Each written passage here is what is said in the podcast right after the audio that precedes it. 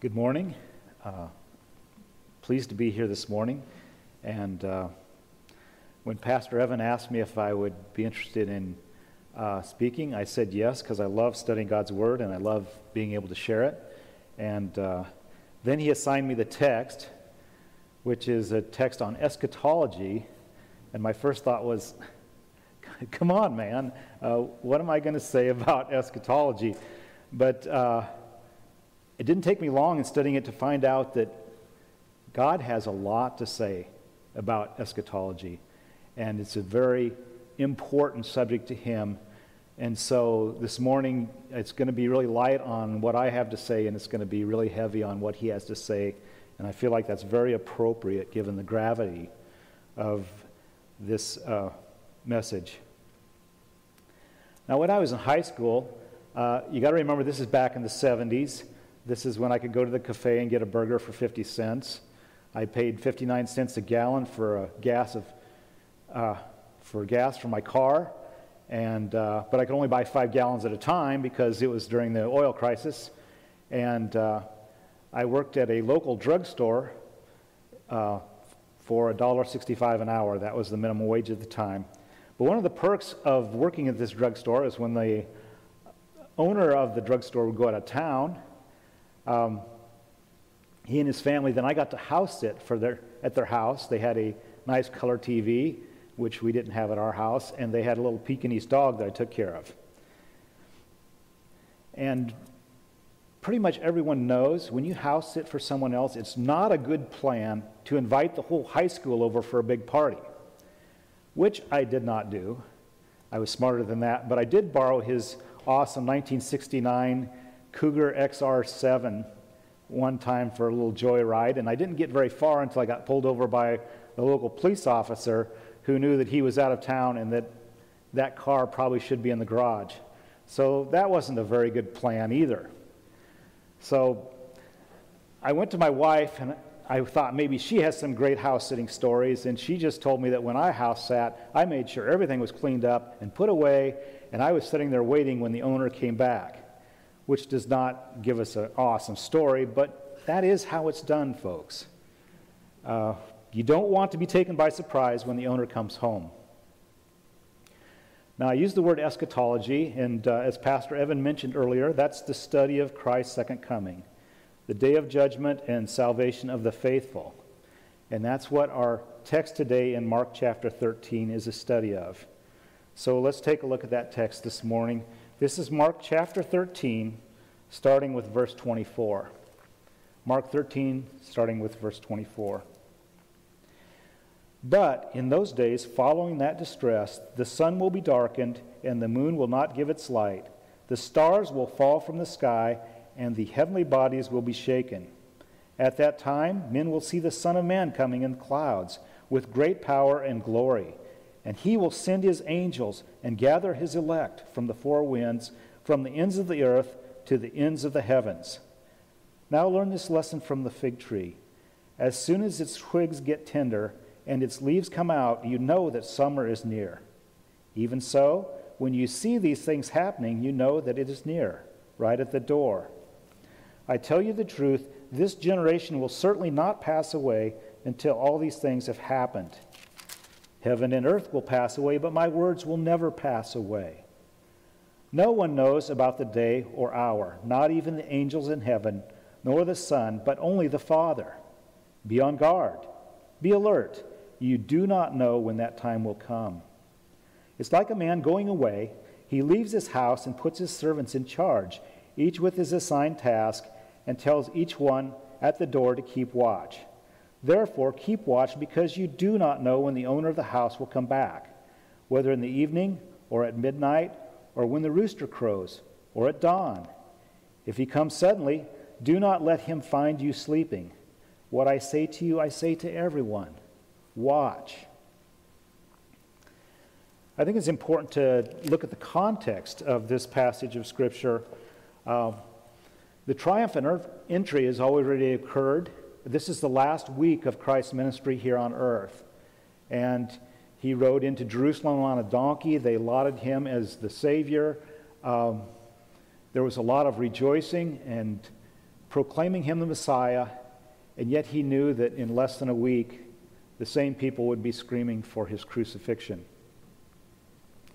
So maybe it was the, the, the, the heart of man, the, I don't know, just that they don't get it, that led him to lead, uh, to study about uh, and talk about end times. It was maybe just the fickleness of where they were at that led him to, to say, we need to alert them to this. In the book of uh, Mark, chapter 13, there are also parallel passages to this passage in Luke and Matthew, and I'll be referring to those. But the, the important thing to understand is that in this passage there are two interwoven prophecies. The first prophecy was about the destruction of Jerusalem in AD 70. And at that time, the Romans uh, destroyed Jerusalem, and the dissidents who were able to get away fled to a fortress called Masada, and the Roman army laid siege to the uh, fortress of Masada. And there, when they ran out of food and water, everyone committed suicide, and that ended a Jewish rebellion to the Roman occupation at that time. So that is the uh, first part of Mark chapter 13 is the prophecy concerning the destruction of Jerusalem. And you'll also notice in the passage that I read about the fig tree, that also pertains to the uh, prophecy of the destruction of Jerusalem. Now, the part we're concerned with, the second part, is uh, about end times. And that's what we're going to focus on today. Going back to the text, uh, in, chap- in verse 24 of chapter 13, it says, But in those days following that distress, the sun will be darkened, and the moon will not give its light. The stars will fall from the sky, and the heavenly bodies will be shaken. This is a, an interesting quote that Jesus made from actually from the book of Isaiah. In chapter 34 of Isaiah, there's a passage where Isaiah talks about judgment against the nations. And that's a quote Jesus makes here. In Isaiah 34 4, it says, All the stars in the sky will be dissolved, the heavens rolled up like a scroll. All the starry host will fall like withered leaves from the vine, like shriveled figs from the tree. This passage uh, from Isaiah and from Mark, with the sun growing dark the moon not giving its light, stars falling from the sky. Uh, I don't even know what to say about this passage. I know that sometimes our earthly languages are so limited that they have a hard time describing events, uh, eternal events, heavenly events. And so I feel like that might be one of these times here.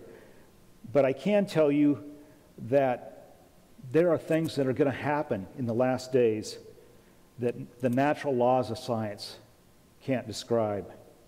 God is going to orchestrate some amazing events.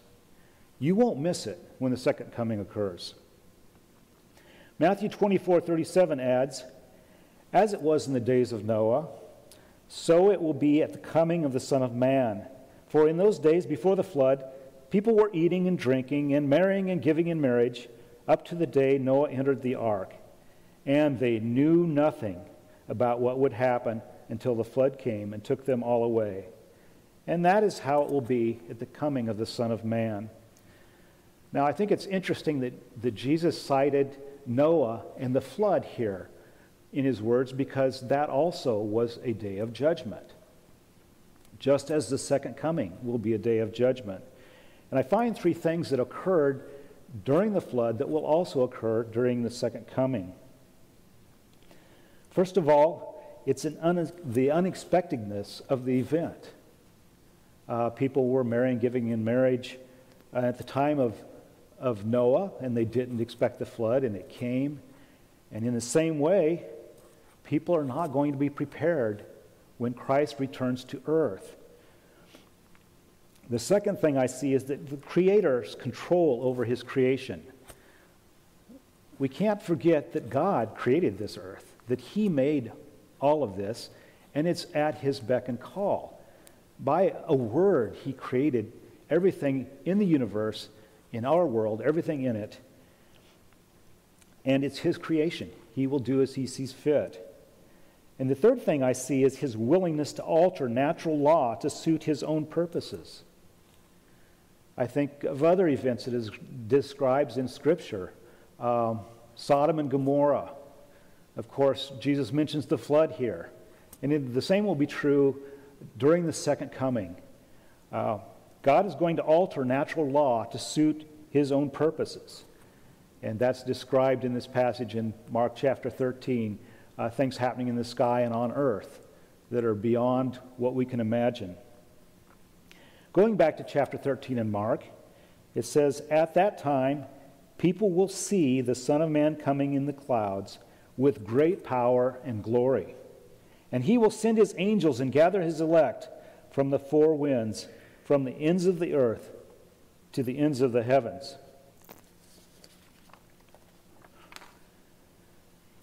I don't know about you, but when I first see this passage, my, my first inclination is to be terrified. We're talking about Christ coming with great power and glory, angels going out and gathering the elect from the ends of the earth. It's going to be an amazing event. And I think how exciting to be one of the elect, to be a part of this. But how terrifying not to be one of the elect. In verse 32 of Mark 13, Jesus goes on, But about that day or hour no one knows, not even the angels in heaven, nor the Son, but only the Father. Be on guard, be alert. You do not know when that time will come. It's like a man going away. He leaves his house and puts his servants in charge, each with their assigned task, and tells the one at the door to keep watch. Therefore, keep watch, because you do not know when the owner of the house will come back, whether in the evening, or at midday, or when the rooster crows, or at dawn. If he comes suddenly, do not let him find you sleeping. What I say to you, I say to everyone watch. So, we can attempt to uh, nail down the timing of when the second coming will be, and many have, have attempted that, but it's a rather futile exercise because Jesus said, Nobody knows the day or the hour. He says, I don't even know, only the Father in heaven. And we can speculate on what those events and what the events leading up to these events will look like, but we really aren't given that much detail on what will happen. And I feel like Jesus did so on purpose. Because the focus of his message is not the timing or the amazing events that will transpire, but it's that we would be prepared, that we would be ready for them. He's calling us to engage in spiritual alertness as a lifestyle. He's calling on us to engage in spiritual alertness as a lifestyle. In the parallel passage in Luke chapter 21, Jesus said, Be on guard so that your hearts will not be weighted down with dissipation and drunkenness and the worries of life, and that day will not come on you suddenly like a trap, for it will come. It will come upon all those who dwell on the face of the earth. But keep on the alert at all times, praying that you may have strength to escape all these things that are about to take place and to stand before the Son of Man. Be on your guard, be alert. When was the last time that you prayed that you might be found faithful at the end of your life or at the second coming of Christ? When was the last time you prayed for others in the church that they too would be found faithful? Christ is calling us to do that here. We're going to face some difficult times. In Acts 20, uh, it describes an event where Paul meets with the Ephesian elders, and he knows that he's never going to see them again, but he gives them this warning I know that after my departure, savage wolves will come in among you, not sparing the flock. And from among your own selves men will arise, speaking perverse things, to draw away the disciples after them. Therefore, be on your alert. So as I looked at this text, I asked, as I looked at this text, I asked myself uh, some questions, like why is this text recorded? And the easy answer is because Christ is coming back again. He came once, was born of the Virgin Mary, um, lived on earth, did ministry, was crucified, was raised from the dead, went to be with the Father in heaven, but he is coming back. He promised, just as he promised the destruction of Jerusalem. But it goes deeper than just uh, the fact that he's coming back. It's more deeper than just predicting the event. In Luke 18, uh, Christ told a parable about the persistent widow. And this woman came to the unrighteous judge and kept coming and kept coming and kept coming until finally he granted her justice. And at the end of that parable, uh, Christ gives us a very sobering thought. He says, When the Son of Man comes, will he find faith on the earth? When the Son of Man comes, will he find faith on the earth? Continuing in Luke 21, it says, There will be signs in the sun, moon, and stars. On the earth, nations will be in anguish and perplexity at the roaring and tossing of the sea. People will faint from terror, apprehensive of what is coming on the world, for the heavenly bodies will be shaken. At that time, they will see the Son of Man coming in a cloud with power and great glory.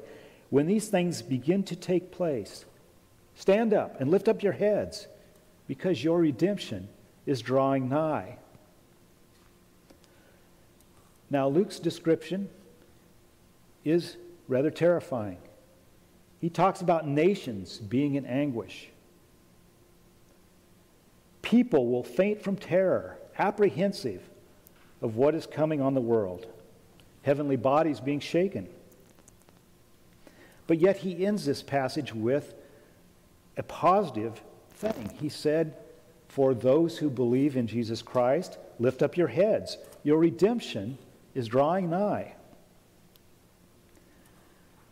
So, the message of Mark chapter 13 and the parallel passages is one to watch and to be alert, to be ready. For believers in Christ, there's a message of hope. There's more to this life than what we're experiencing here. So, what are we to do with this passage? Returning to Matthew 24, it says, listen to what Christ says. At that time, many will turn away from the faith and will betray and hate each other. And many false prophets will appear and deceive many people. Because of the increase of wickedness, the love of most will grow cold. But the one who stands firm to the end will be saved. Does any of this sound familiar? Does it sound like social media to you? People hating each other, love of people growing cold.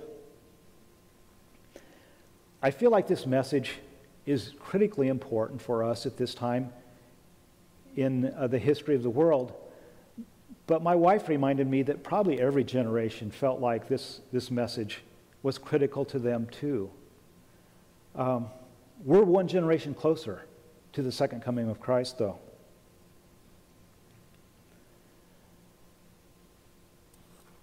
The thing I want to challenge you with is to be encouraged at this thought, to stand firm.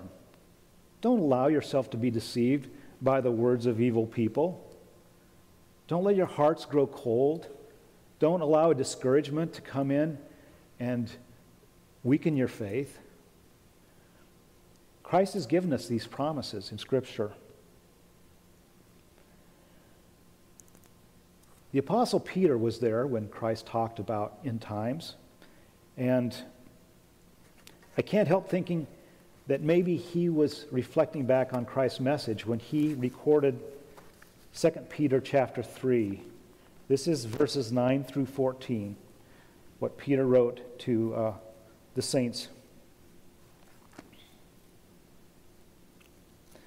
The Lord is not slow in keeping his promise, as some understand slowness. He is patient with you, not wanting anyone to perish, but everyone to come to repentance. But the day of the Lord will come like a thief. The heavens will disappear with a roar, the elements will be destroyed by fire, and the earth and everything in it will be laid bare. Since everything will be destroyed in this way, what kind of people ought you to be? You ought to live holy and godly lives as you look forward to the day of God and speed its coming. So, what application can we make from these passages from Mark chapter 13 and the parallel passages of the gospel? Um, I, I came up with four things, four applications to make. The first is this this passage calls us to repentance. Let me ask you this Does the thought of Christ's return strike terror in your heart? Are you ready for that? Have you ever placed your faith in the Christ who uttered these words, who promised this would take place? If not, if you're seeing your need for a Savior today, I'm asking you to please contact myself or Pastor Garrett or Pastor Evan. We would love the privilege of sharing salvation in Jesus Christ with you. Please contact us if you're not ready for these events to take place. If you are a believer, have you been caught in Satan's trap of apathy and dissipation? Have you allowed yourself to be saved to be deceived by the words of evil people? Peter wrote, God is not slow concerning his promise, as some count slowness, but he's patient towards you, not willing that any should perish but that all should come to repentance. Is God waiting on you before he causes these events to unfold? There's still time. Repent and lift up your heads. Your redemption is drawing nigh. I feel like this passage is calling us to watch, to be alert, to be spiritually alert to what is happening around us to make every effort to be found spotless and blameless and at peace with Him. So, how can we be found in a right relationship with God? We do so by dying to our destructive desires and allowing Christ's Spirit to indwell us and empower us to live a life of victory instead of defeat. The secret to living a holy and godly life is to let God live it through us. If you'd like to understand that process better, I would be thrilled to talk to you about living victoriously through the power of Jesus Christ. It's what I feel like my life message is from here on out. I'll always be talking about Christ empowering us to live the life He's called us to live.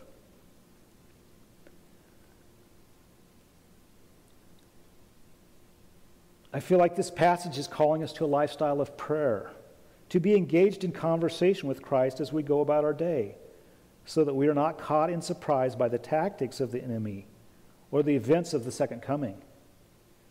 In Ephesians 6:18, Paul wrote, "With all prayer and petition, pray at all times in the Spirit, and with this in view, be on the alert with all perseverance and petition for all the saints." He's calling us to a lifestyle of prayer. And lastly, I feel like this passage calls us to hope, not fear. Those who've put their faith in Christ have no reason to be terrified of death or the second coming. I'm going to say it again. Those who've put their faith in Christ have no reason to be terrified of death or the second coming. For the believer, these last days are a time to hold up our heads in confidence for our redemption is drawing nigh. What an awesome opportunity to be included in the eternal kingdom of God. I'd like to ask the band to uh, come forward now. Uh, and I'd like to pray for all of you that you would prepare yourself, be ready for the second coming. Lord Jesus, you came and you died on the cross for our sin. You came that we might have an opportunity to spend eternity with you. I hate to think that that sacrifice was done in vain when your message has gone out and people have hardened their hearts and refused to believe it, refuse to accept it, refuse to accept the very salvation that could free them from the bondage of sin, the very, the very message that could enable them to live the life you've called them to by the power of your Holy Spirit. Father, I pray that you would take this message, uh, humbly delivered by your servant, and uh, cause it to, to move the hearts of those who hear it. Father, bless these words that they might accomplish what you would have them to accomplish. It's in the name of Jesus Christ I pray. Amen.